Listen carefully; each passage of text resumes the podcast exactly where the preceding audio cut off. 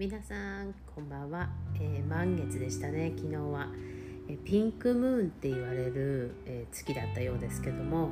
私はなんかもう最近ね、引っ越しをここいっかげつぐらいでこう引っ越ししたり結構バタバタしてて、もう全然 YouTube も撮れなくて、あとねこのラジオっていうか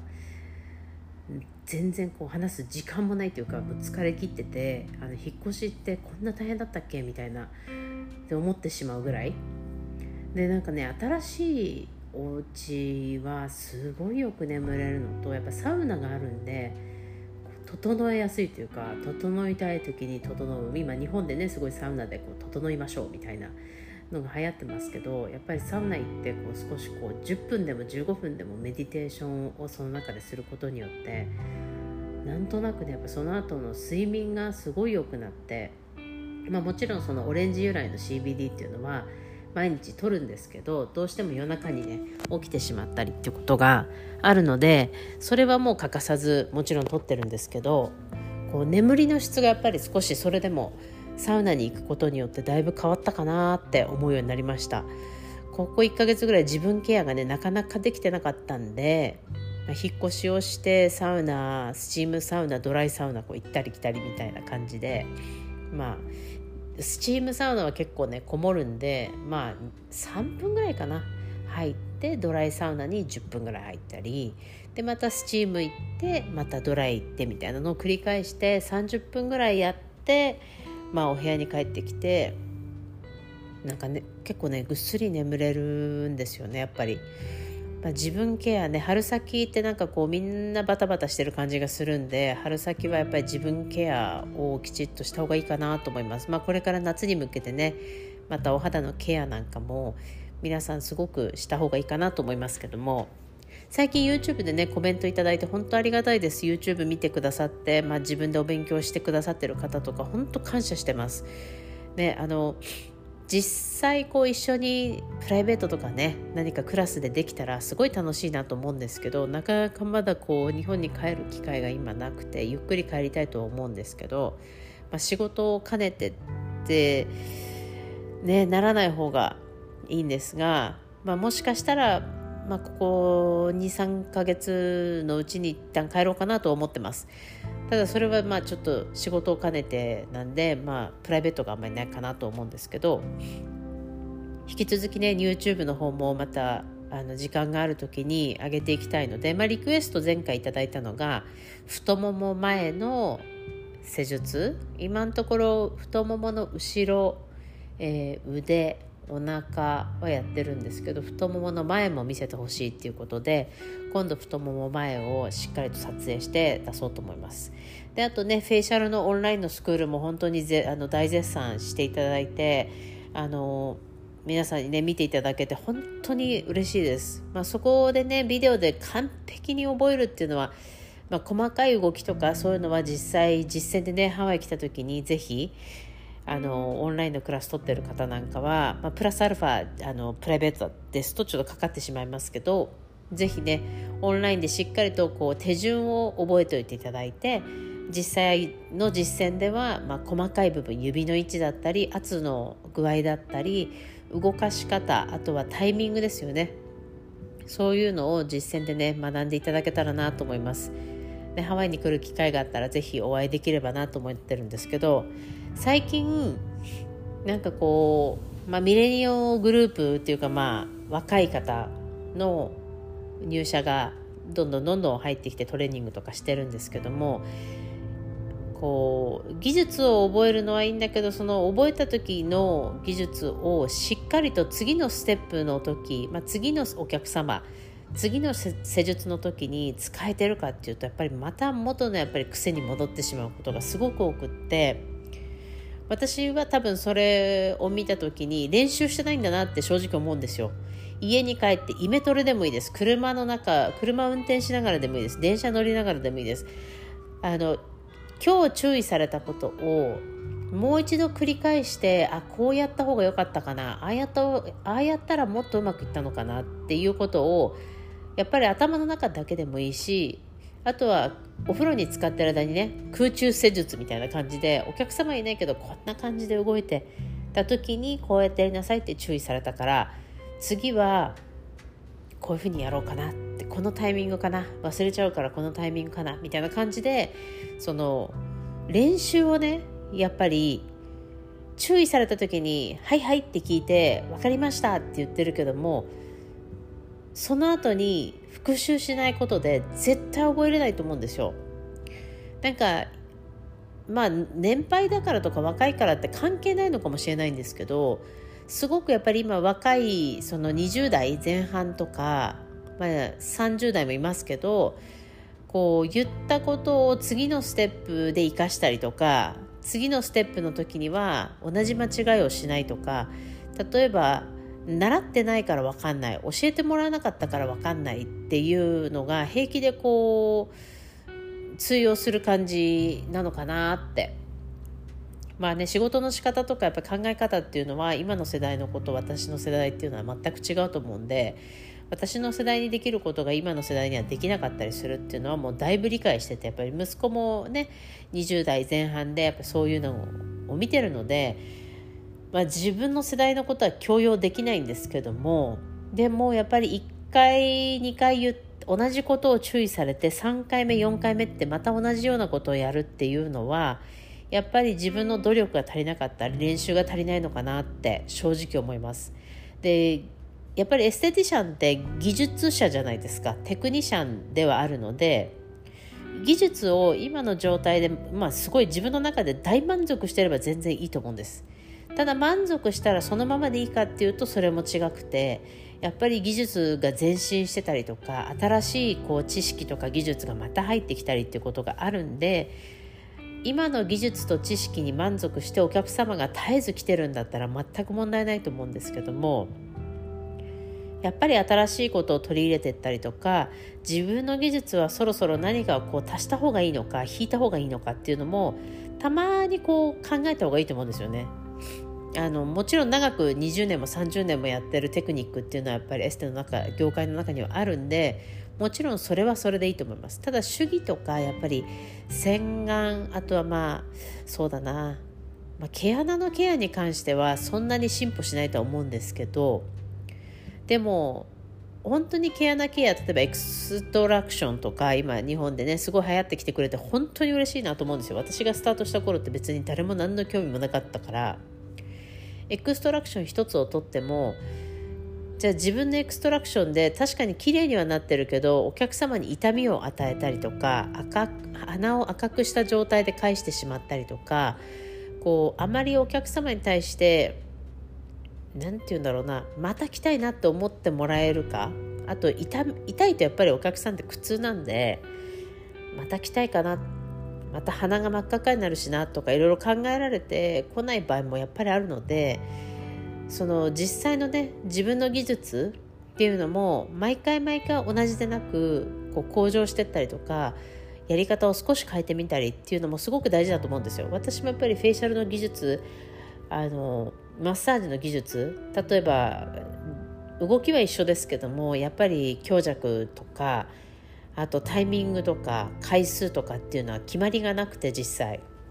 お客様のお肌とかお顔のむくみ、あとは筋肉の凝りの具合によってだいぶ変えますし、動きとか少しこう強めに押すっていうこともやっぱりだいぶ変えていくんで、そういうことを考えると個人個人のやっぱり肌質、筋肉の質、たるみの質、弾力性の質、あの全部をやっぱりカスタムメイドするっていうのがエステティシャンにとってはすごく大事なことかなって正直思ってます。実際ね、その知識がないからわからない、教えてもらってないからわからないっていうよりも、教えてもらわなくても自分にやった時に、例えば少しの動きをね自分の顔でやった時に、あ、これ気持ちいいな、これぐらい押しても大した痛くないのかなとか、自分の顔でまず試してほしい。あのキャビテーションでもマシンでもマイクロカーレントでも、例えばハイフリークエンスでも何でもいいんですけど、そういういろんなマシンを使う時もまず自分の顔で試してみる。弱いのから強いのまでどういうふうに感じるのか、自分がやっぱりお客様に話す時に何とかだと思いますよっていうのはあまりこう、なんていうんだろう、ステルドに入ってこないんですよね、私正直。そこでやっぱり私は私も何回かいろいろこう体験して、レベルのいちだった場合はこうだこうで、レベルのごだったらこういう感じで、お客様の肌はどちらかというとこうこうこういうお肌なので、レベルそうですねごからななで一旦試してみていただいて、ななはでもかなり感じますからこんな風に感じますみたいな、自分が実際やった時はこうでしたっていう、やっぱり体験談っていうのは入れてあげた方がいいと思うんですよ。で、お客様のお肌はってきちっと分かってる、お客様の筋肉はとか、お客様のこうたるみの具合、シワの具合、えー、弾力の具合とかっていうのはこっちからきちっと言ってあげる。で、それを分かった上できちっと次のステップなり技術なりに進んであげる。こうやってレベルをごでやりなさいって習ったからごでやりますではなくて、やっぱりどんどん自分で勉強していくと、お客様はどのゴールを目指しているのか、で目指しているのか、お客様のお肌だったらこれぐらいやってあげても全く問題ないし、結果が早く出るかもしれないっていう風にやるのは、自分がしっかりと勉強してるからできることなんですけど、そういう風にお客様のこうレベル、ゴール、あとはお肌の状態っていうのをやっぱ常に観察しておく。私って本当名前覚えられなくて、昔から本当に名前覚えたらもう少し成功してたのかなって自分でいい思っちゃうぐらい。でも私肌触ると思い出すんですよ、いろんなことが、いろんなあの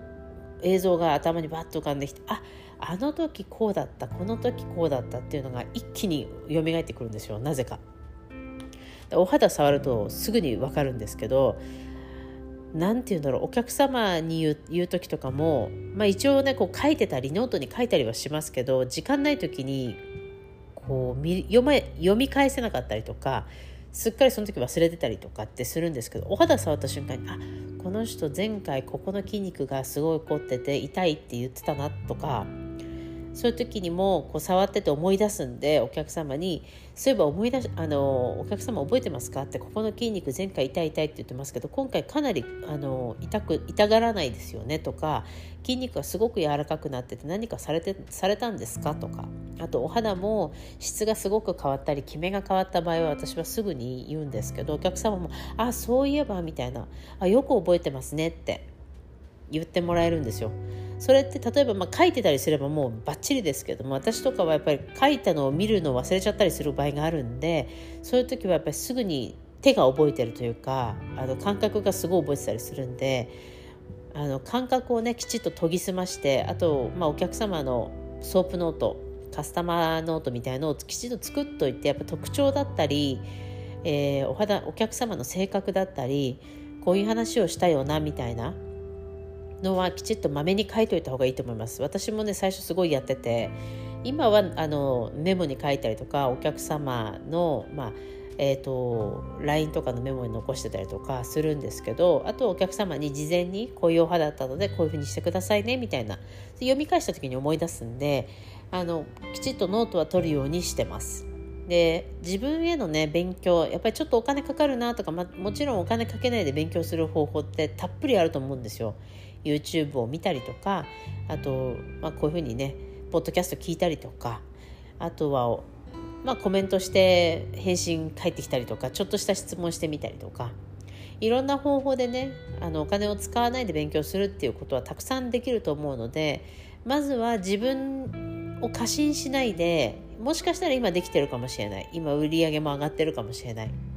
でもそれって正直いつまで続くかわからないんで、いつでもやっぱりお客様に新しいものを提供できるように、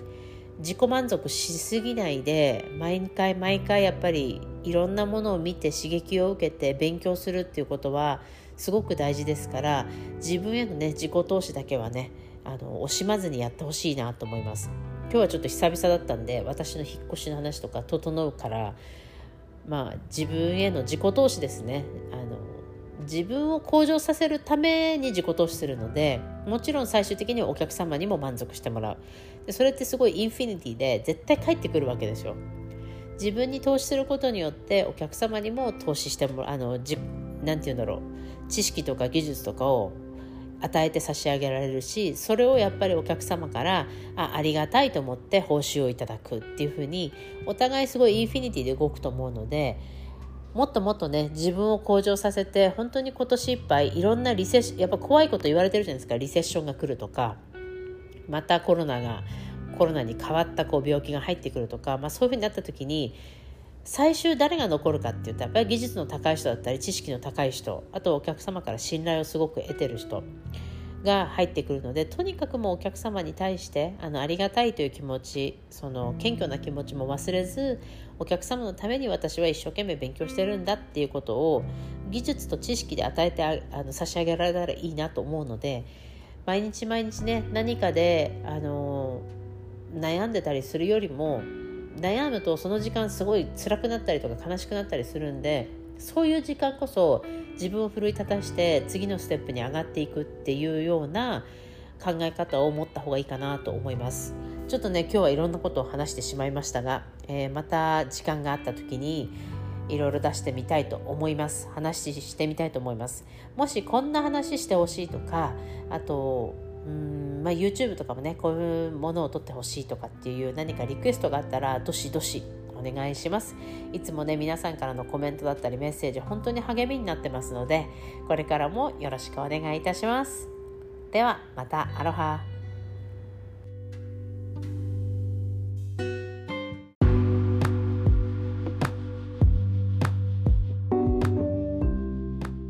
アロハ、皆さんお元気ですか？もうねいっかげつ以上経ってたんですね。ちょっとね日本ににしゅうかん行ったり、本当にねんにねんはんぶりだったかな。日本に帰っていっしゅうかんは初めて今回名古屋に行かせていただいて、名古屋でみっつあの講演をさせていただきました。まあ、あの題目が、えー、ビューティー&ウェルネスということで、まあ、美容だけじゃなくて健康、体の中からどういうふうにビューティーとウェルネスっていうのがこうくっついてるのかっていうお話を、いろんなね商品も元に、あとはまあ皆さんが見たことがあるもの、聞いたことがあるものに例えて、えー、大体いっかいの講演さんじゅっぷんぐらいずつ、まあ、長いのはよんじゅうごふんぐらいありましたけども足りないですね。なんかさんじかんぐらい喋りたかったぐらいで、結構そのウェルネスっていうところにやっぱり皆さん結構ガツンと入ってきて、もう最後の方囲みにあったりとか、もう皆さんが質問がめちゃくちゃあったり、あとは、まあ、今自分の置かれている状況、病気だったりとか、そのちょっとしたね病にかかっている方っていう人たちもやっぱ中にはいたんで、まあ、美容 女, 女性の場合はまあ美容の部分でねすごいガッツリこう入ってきてて、男性の場合はもちろん美容だったり育毛だったり今の流行ってる エージーエー の話だったり、でもそれよりもやっぱり自分の健康っていうのがすごく気になる世代の方々が多かったので、すごいあのいろんなお話ができてよかったなって本当今回思ってます。まあ、そのね一部をちょっと話せたらなと思ってちょっと今こうお話をしようかなと思ってるんですけど、まあ、簡単にその今日本でもねやっとこうすごい注目されて、アメリカでもかなり注目され始めてるやつ、酵素ですね。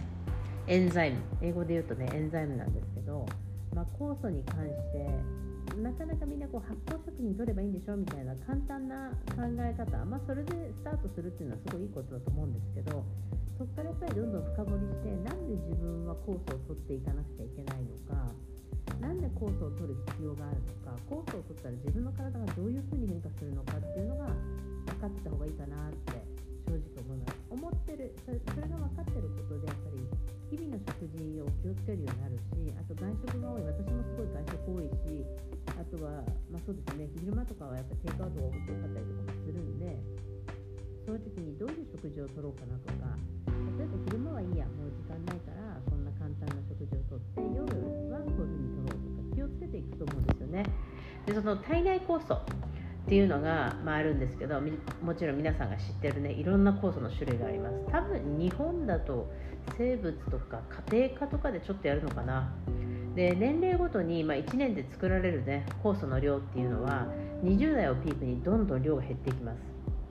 ということは食べ物とかやっぱりこう飲み物とかサプリメントで補っていかないとどんどんどんどん下がっていっちゃうので、その分代謝が悪くなる。年齢を重ねるとダイエットしづらいっていうのは多分そこだと思うんですよ。で、消化酵素と言われる、まあ、主要なものは皆さんも多分聞いたことがありますけども、胃とか膵臓、小腸とかね、まあ、そういうところから消化器官から分泌される酵素、まあ、体に取り入れたもの、例えばステーキとか肉の塊とかも大体ろくじかんで酵素のおかげで、ね、こうブレイクダウンされて消化されていきます。でそれを吸収しやすいようにしてくれる、まあ、分解する働きがあるのが消化酵素、まあ、その中には主なものとしてこうプロテアーゼ、タンパク質分解酵素とか、あとアミラーゼ、炭水化物を分解する酵素、あとリパーゼ、ね、リパーゼってなんかこうさ、なんだっけな、日本のドリンクとかにもあった気がしたな。あの脂肪を分解するっていうね、脂肪を脂肪酸に分解するっていう、まあ、メインのねこのみっつの消化酵素によって体にこう吸収されやすい、運び出しやすい状態を作っていきます。で、まあ、体内の、ね、酵素、えっと、栄養素を体の細胞に届けるのが代謝酵素、まあ、代謝がねアップ、代謝の悪い人っていうのはこの代謝酵素っていうのがなかなか出ないです。消化酵素を大量に発生、発生させると、えー、代謝酵素がなかなか発生できないので代謝が悪くなります。で代謝酵素によって全身の機能を安定させて、その新陳代謝を良くするっていう働きがあるのがこの代謝酵素、一番大事ですよね。人間がこの生命活動の呼吸したりとか運動する、まあ、脳で考えたりとか怪我を治すっていう場面も代謝酵素が働いてるんで、この代謝酵素が悪いと怪我が治りにくいとか、あの、まあ、糖尿病の人なんかはね特に怪我が治りにくかったりとかっていうことがよくあるんですけど、まあ、そういう方たちっていうのは消化酵素の分泌も悪いし代謝酵素の分泌も悪い、あとはまあ女性だったらね一番こうガツンとくる肌のターンオーバーを整えたりっていうのがこの代謝酵素で、老廃物の排出をしたりっていうのも代謝酵素だから、代謝が悪い人っていうのは体がむくんだりとか、まあ、肌色が悪かったりとか、あとはまあそうですね、肌がガサガサするとか血色が悪いっていうのがまあ伴ってきますよね。で食物酵素、まあ、食べ物に含まれる酵素で、あの主に消化を助けたりとか消化酵素の無駄遣いを防いでくれたり、くれたりします。あとはね、その消化酵素を節約して代謝酵素の量を増やしたりとか、まあ、そのバランスをね持ってくれるのが食物酵素、特にそれはもう食べ物からしか取れないんで、例えば生野菜、生のフルーツ、お味噌や納豆、ぬか漬けとかいう発酵食品ですよね。もうそういうものを取ることによってこの食物酵素で、まあ、いろんなバランスをね整えてくれる。それがまあ自分の食事の中にこういう生でね野菜を取ったり、私よくお客様によく言うのが、例えば今日はもう絶対にヘビーなフレンチも結構軽く見えますけどバターとかすごい使ってヘビーなんで、例えばフレンチ、イタリアン、炭水化物いっぱい取りますよね。でプラス、えー、焼肉、まあ、あとはとんかつ、まあ、そういうねちょっとこう重めのものを食べるときっていうのは先に生野菜、例えばジュース屋さんに行って絞りたてのジュースをちょっと先に飲んでから、ちょっとだけお腹いっぱいにならない程度に飲んでから食事に行くとか、最初に野菜を取らせてもらってフルーツを取らせてもらって、その食物酵素によって分解しやすくしてあげるっていうのがすごく大事ですよね。発酵食品をちょっとね取ってあげるとか生ものを取ってあげるだけで、こういきなり重いものを入れて消化酵素がうわーって出るよりは、先に食物酵素でこう分解しやすい、まあ、バランスをとってもらいやすい状況を体の中に作ってあげるっていうのがすごい大事です。だから食べ方とか、あの食べる順番かっていうのはすごく大事にしてますね。あとよくそれを外食の多いお客様とかお友達とかには絶対教えるようにしてます。で、まあ、なな大栄養素よく聞いたことあると思うんですけど、タンパク質、脂質、糖質、ビタミン、ミネラル、食物繊維、水で、はちばんめがフィトケミカルで、きゅうばんめが酵素って言われてます。まあ、このねここのつがと揃わないと、もう絶対的にその栄養素が活躍されるするためのね、あの不可欠な働きはしてほしあのしてもらえないという、まあ、消化酵素を使いすぎると代謝酵素が不足して、体の不調とかね老化を促進したり、体がだるくなったり、まあ、本当に昔の人がよく言ってた腹はちぶんめっていうのは本当に納得、あのお腹いっぱいパンパンに、昨日も私なんか夜ご飯食べないで、あの朝ごはんもちょっと軽くだけ食べて、お昼そしたらすっごいお腹空いちゃって、なんかすごい勢いで食べちゃったら、もう腹はちぶんめよりもじゅうにぶんめぐらい食べちゃって、勢いづいて、そしたらもうその後動けないですよね。やっぱりお腹張っちゃうし、あの消化できないから、もう中で多分ガスが溜まっていくんだろうなっていうのが、もう久々にそんなに急いで食べるから、で急いで食べると本当にお腹張るんですよね。消化も悪いし、やっぱりよく噛んで食べてなかったりするから、まあ、そういうのも時間ないから急いで食べようって思うのを、ああやめなきゃいけないんだったっていつも思うんですよ。でね、あのー、私前にも多分出したことあると思うんですけど、今私酵素ドリンクとかも取ってて、もちろん野菜とかね、生ものでできるだけ果物野菜を取るようにしてるんですけど、なかなかやっぱり自分でこう酵素中心の食事って取りづらい時もあるんで、そういう時のために今酵素ドリンクで補助的にね、あの取ってます。でよくやっぱりその結構値段するんで、やっぱそういう酵素ドリンクとか酵素の飲み物、ただやっぱお腹の善玉菌を増やすっていう意味でも、食事で取れない人はできるだけそこに少しお金をかけてあげる。まあ、そんなに高いものではないです。実際毎日に取ったら、それはまあいちにちさんかい取ってたらね、あっという間にそのドリンクもなくなるしサプリもなくなるんですけど、まあ、それをいちにちいっかいでもいいからやっぱり補充し、補充してあげるっていうのはすごい大事なんで、でそれがちょっと高く作ってたら、例えばお味噌汁、自分であの私お家でやるのは味噌マヨとかもやるんですけど、お味噌そのままこう、まあ、きゅうり食べれないんで私は、えーと、スナップピーとか、例えばエンドウ豆とかインゲンとか、そういうのをちょっと軽くささっと煮て、それをつけて食べたりとかはしてます。あのアメリカ人面白いんですけど、なんだろう、スナップピーって日本語でちょっとなんていうか忘れちゃったけど、茹でないでそのまま食べるんですよ。インゲンは茹でてますけど、あとブロッコリーもきれいに洗ってそのまま食べたりとかしてるし、まあ、そういう意味では火を通さないんで、あの生野菜のお野菜のね、酵素を壊さなくていいかなとは思います、まあ、生で食べれれば。なんでかって酵素は熱に弱いんで、まあ、だいたいよんじゅうはちどぐらいになるともう酵素の意味をなくしちゃうんで、ちょっとねお味噌汁って微妙なんですよ。あの熱々じゃないですか。だからその点、あのお味噌とか納豆とかはあの調理しないで食べた方がいいと思います。あとはもうそういうのが苦手だなと思う人は、もうサプリメントとかドリンクから取るっていうのが一番ベスト。その酵素ってあのない、まあ、なんていうんだろうな、酵素が体からきちっと分泌されなくなったりすると人間は死んでしまうって言われてるぐらいなんですよ。で酵素って体に本当本当に細胞を分解するのも吸収させるのも分裂させるのも全て必要なものなので、絶対的に取らなくちゃいけないのと、もう一つのベネフィットとしてはやっぱり今言われている腸活、その腸の中の腸内環境を整えるために酵素が絶対的に必要だって言われてます。まあ、あの腸ってね、あの腸神経系って言われる独自の神経系を持ってて、この働きによって脳からの指令がなくても自活できる素晴らしい臓器なんですよ。だから脳からわざわざ、はい、あのお腹の前動運動、おトイレ行きますよ、前動運動してくださいっていちいち言われなくても、腸は自分からその働きができるんですよ。だからあのなんていうんだろうな、男性の場合は結構頭で考えることがないんですけど、まあ、ちょっとセンシティブなことが、そんなこと言ったら怒られちゃうか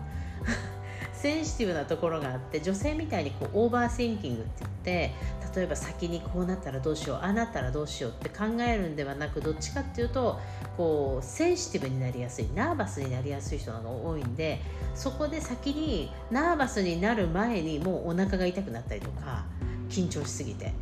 でもそれ緊張感はあまりなかったりするんですよ。でもお腹が先に痛くなって、あ、緊張してるんだ、緊張してお腹が痛いっていうふうになったりとか、なんかね、そういう先に脳が考えてなくても腸って結構先取りしてしまうというか、そういうセンシティブなところね。だからあのーまあ、そういうところで腸活とかね、やっぱり気にした方がいいかなと思います。あとやっぱり精神状態ってね、さっきも言ったようにすごい深いつながりがあるんで、その腸内にね存在している細菌で、体の中にドーパミン ごじゅっパーセント、 セロトニンに至っては きゅうじゅっパーセント を生成してる、要は腸でそういう幸せホルモンとかいろんなものを生成してるんで、そのドーパミンみたいに快楽を与える物質、セロトニンとかは安心感につながる物質、美味しいものを食べた時にああ幸せって思う時ってお腹が張らないんですよ、結構面白いことに。でそういういろんなね、まあ、もっと深く話せば、深掘りすればこれ多分 に,さん 時間私も話しちゃうんですけど、まあ、そういう意味であの体の中からね、本当に体を作ってるっていうのはただの皮膚だけじゃなくて、本当に細胞体、ミトコンドリア、もうそういうレベルから作られてますから、きちっとそのレベルから免疫力を高めたりとか、細胞を健康的にしてあげる。でやっぱり最近のにじゅう代さんじゅう代の女性って不妊症がすごい多いなって、あとアレルギーアレルギーの方も多いし、そのにじゅうだいさんじゅうだい の, あの方が妊娠してお子さんを産んだ時にアレルギー体質の人が多いなってすっごい感じるんですよ、正直。で、そのそれもそうだし、あとがんちがんになる方がすごい若い方で多い、乳がん、子宮がんで、それって多分、まあ、もちろん食べ物もあるし、その添加物、あとは、まあ、そういう酵素が取れてない、あと、まあま、私たちって全員がん細胞を持ってるじゃないですか。で、がん細胞がその体が酸性になるかアルカリ性になるかのあの傾きの違いと、あとはやっぱりそういう腸内細菌が減ってるか減ってないか、リンパの流れが悪いか悪くないか、酵素がきちっとはあの生成されてるかされてないかっていうところで、そこで大きく分かれてきます。で、私ね、知り合いで、えっと、にじゅうだいあとさんじゅうだいひとり、えー、あ30代1人だそうだにじゅう代がひとりとさんじゅう代ひとり、よんじゅう代がひとり、ごじゅう代ににめいあの乳がんの人がいるんですよ。で、まあ、みんな共通してたのがすごい乳がんで、ほとんどの人がステージにとかさんで、ごじゅう代の人たちは同じステージだったかな、さんで、あの見つかった時期もほぼもう いち、にかげつぐらいしか変わらなくて、でそのふたりっていうのは、ひとりはもう完全にローフード、オーガニックに全部食事を変えて、でにじゅう代の方は針治療とか、もちろんそういうホメオスタシホメオホメオパシーかホメオパシー、オーガニック、砂糖をほとんど取らないようにして、よんじゅう代の人も全部食生活を変えたっていう風にしたんですよ。これ本当にあの生きてるケーススタディだと私はすごい思ってるんですけど、ごじゅう代の方、同じ年代、同じ年齢だ、で同じステージ、同じ乳がんで、ひとりはそういう食生活を変えた。で、まあ、オーガニックにした方っていうのははんとしごにあのがん細胞ゼロ、もうあのがんフリーですね、キャンサーフリーになって、もう一方の人は、えっと、はちかげつぐらいで亡くなりましたね。これだけやっぱり差がある。で、にじゅう代よんじゅう代の人は、にじゅう代の子はいっかいね、最初キモセラピーやったんですよ、あの抗がん治療分かんなくて、でその後にあこんなのもうやって怖くてできないと思って全部変えて、今もう、えー、とさんねんぐらいキャンサーフリーかな。今でもできるだけ食事はヘルシーにはしてます。前ほどストイックにはしてないけど、今もやっぱり糖分を極力取らないとか、お酒も ほ, ほぼ飲まない、もうなんか慣れちゃってるから、体が別に取らないから禁断症状起きるってこともないし。で、よんじゅう代の人は私とね同い年なんですけど、で息子もあの幼なじみで、で急にびっくりして、私もはんとしぐらい会わなかったらすごい痩せてて、どうしたのって言ったら、いや実はステージスリーのキャンサーにかかって、抗がん治療だけは絶対やりたくないからもう全部変えてって言って、さんかげつでキャンサーフリー。もう先生も何があったんだかよく分かんないみたいな、先生もなんで亡くなったのか分かんないっていうふうに言われるぐらい。今でもまあ食生活はやっぱり怖いから、あのー、できるだけキープしてる。その体重も痩せたままでね、ちょっとこう一気に痩せたんで、こうなんていうんだろう、少しやつれた感じはありますけど、でもすごい本人はハッピーだし、キャンサーフリーで今食事で本当それだけになったから、みんなにも本当にこういう風に自然治癒力が上がって体がキャンサーフリーにしてくれるんだよってことを教えてあげたいって言って、今一生懸命いろんなね活動してるんですよ。で、実際それって何なのってことなんですけど、キャンサーフリーあのキャンサーがん細胞を殺してくれる細胞っていうのがあって、それがまあリンパの中にも入ってるね T 細胞っていうのがあります。私たちキラー細胞って言ってるんですけど、 T 細胞が毎日毎日毎日朝から晩までそういう病原菌とか病気と戦ってくれる、がん細胞を殺してくれるっていうふうに戦ってくれます。で、この T 細胞っていうのはもちろんね、人それぞれどれだけ強いか弱いかっていうのもあるんですけど、それによってそのがんの発生率が変わってくる。みんながん細胞持ってるのに、どうして発生する人と発生しない人がいるのって言ったら、やっぱりそこって全体的な体のリンパの流れ、自然治癒力が高くなったか低くなったか、体がアルカリ性なのか酸性なのか、どういう食生活をしてるのか、もうもちろん自分のねあの持ってる強さっていうのもあると思うんですけど、そのあの代謝とかね、代謝酵素とか、そのもともと持ってる消化酵素、腸の働き、まあ、いろんなものが、まああのなんて言えばいいんだろうね、クロスフィットしてっていうか、そこでなんか T 細胞が減ったり増えたりっていうのが、まあ、実際はあるんですけど、そのキラー細胞が弱ってくることによってがん細胞がどんどんどんどんもうあの塵も積もれば山となるで、今度キラー細胞が戦えない状態になっちゃうんですよ。どんどん大きくなって、でそれがリンパに乗ってどんどん広がっていっちゃったりっていうのがよくある。で例えば私もよくあのビューティースクールで教えるときに、片やベジタリアン、オーガニック、すごいヘルシー、ごじゅうだいでがんになって亡くなる方もいる。片やきゅうじゅうはっさい、毎日毎朝マクドナルド食べて、もうお菓子も食べるし、お酒も飲むし、タバコも吸うし、それでもきゅうじゅうはち、きゅうじゅうきゅうまで生きる人もいる。それっていうのはやっぱりその人の抱えてるストレスのレベルだったりとか、あとは腸内細菌の状況だったりとか、あとは自分の体があの発生させてるね、酵素の割合だったり、その自己免疫力の高さだったりっていうのがあるんですよ。でもそればっかりはやっぱりもう生まれてきて皆さん変わるんで何ともできないんですけど、やっぱりベジタリアンだからとかビーガンだから絶対ヘルシーっていうのはないです。やっぱり取らなくてはいけないタンパク質は個人個人違かったりするんで、実際ビーガンでも全然大丈夫な人もいれば、ビーガンだと体の代謝とかがどんどん悪くなって今度 T 細胞が発生させら、させられなくなるとかっていうこともあります。でその一つの原因があのストレス。もうでもストレスってみんなあるじゃんって思うじゃないですか。そのストレスってこう血液検査で測れたりすればもっと簡単なんですけど、私が病院で働いてる時よく先生が言ってたのが、あのなんて言うんだろう、まあ、心, 心筋梗塞とかあの脳血管障害、あのいろんなのありますよね。その中で、まあ、死因トップスリーって言われるものが、俺はね実際これじゃないと思うんだよ、絶対的にストレスなんだよって言った時、もうそれ何十年前の話だろうと思うんだけど、 ス, ストレスみたいになって、私もストレスで人死ぬのって思ったんですけど、結局ストレスがかかることによって、今ね私もこうやってすごいいろんな細かいこととか勉強させてもらって分かったのが、あの時本当にあの先生が言ってたこと合ってるなって思ったんですよ。ストレスによって体が酸性になっていく、錆びていく。でマインドが、自分の例えばマインドはストレス抱えてないんだけども内臓のストレスがひどい、自分のマインドは抱えてないんだけど腸のストレスがある。でもその腸は自独自の神経だから、それをいちいち脳に知らせることもなかったりするわけですよ。ってことは下痢気味になる、便秘気味になる。便秘イコールもう腸はストレス状態です、炎症状態で。そういうのを考えると、自分の知らないところで勝手にストレスを抱えている場合もあれば、メンタル的にもうやっぱりやられてしまって、大人になってからアトピーになる人もいる、大人になってから吹き出物がひどくなる、あの円形脱毛症、薄毛、ね、太る、体がむくむ、なかなか痩せない、疲れが取れない、不眠症、いろんな問題が出てくる。それって結局はストレスなんですよ。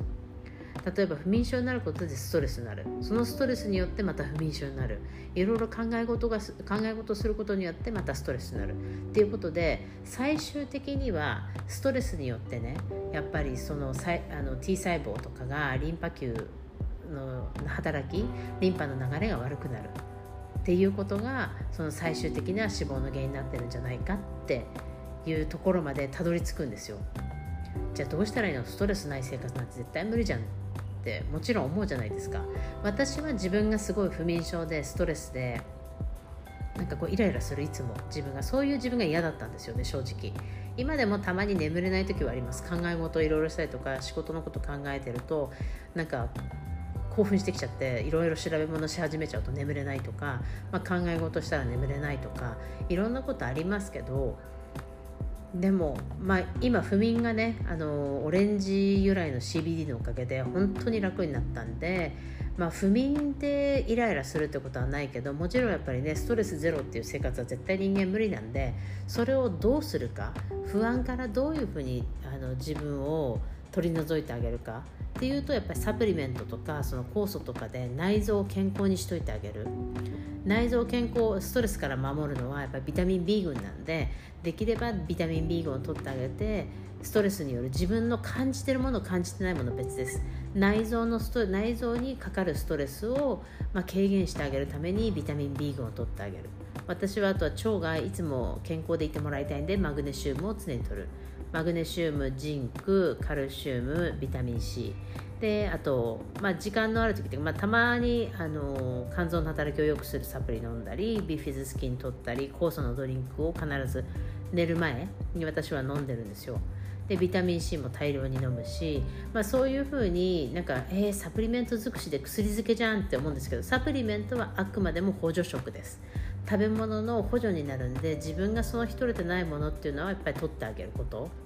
そのサプリメントいっぱい飲んでるとちょっとなんか変な人みたいに思うんですけど、アメリカはサプリ大国なんで あの、あんまりそうやって言う人いないけど、日本は逆に取らなすぎかなって私は思います。できるだけね、その食べ物から取ることが一番大事ですから、日頃のその食生活にも気をつけてもらいたいし、食べ物がちょっと今日は少ないなと思ったらきちっとそういうサプリとかドリンク剤で補助するっていうことに、例えば今これにじゅう代の方とかさんじゅう代の方が聞いてたら必ずやってほしいし、よんじゅう代の方はやっぱり今からね、どんどんこう体が衰えてくるスタート地点なんで、少しずつそうやって自分の体を少しでもあの月にせんえんでもいいですかけて、あのちょっとでもいたわってあげる。でその線がちょっと難しいなと思ったら、それこそお水をたっぷり飲んで運動してストレッチしてリンパの流れを良くしてあげる。そういうちょっとしたことを日々することであのストレスフリーになります。体ってやっぱりね、ストレッチすることで一気にその腸が動いたり、マインドフルネスなね動きが起こるんで、一気にこうリラックスしていく。そういうのはすごい大事なんで、あのーストレスを抱えやすい人とか、いや自分はストレスないなと思っても、実際ね一回ぐーっとあのヨガマットの上で背伸びしてもらったりとか、朝起きたらぐーっとベッドの中でストレッチする。それによって体が起きるよってリンパを動かしてくれるし、筋肉も収縮、ね、伸縮運動があるんで、それによってリンパの動きもね活性化できるから、できるだけその日々の食事に酵素を取り入れてあげる。あと体を、まあ、運動できなかったらストレッチしてあげる。お水をたっぷりとってあげる。体をアルカリ性の、ね、体に傾かしてあげるっていう、ちょっとしたことを体に毎日やってあげてください。絶対的に体は応えてくれるんで、あの健康にね、少しでも日々一日でも健康でいれるように、病気にならない体を作っていこう、いければいいなと思ってます。もしね、何かこの内容でいろんな質問があったりとか、こういう話ももっとしてほしいとかいうのがあれば、ぜひぜひあの ディーエム ください。またインスタからもね、いつでもメッセージいただいても大丈夫です。ではまた。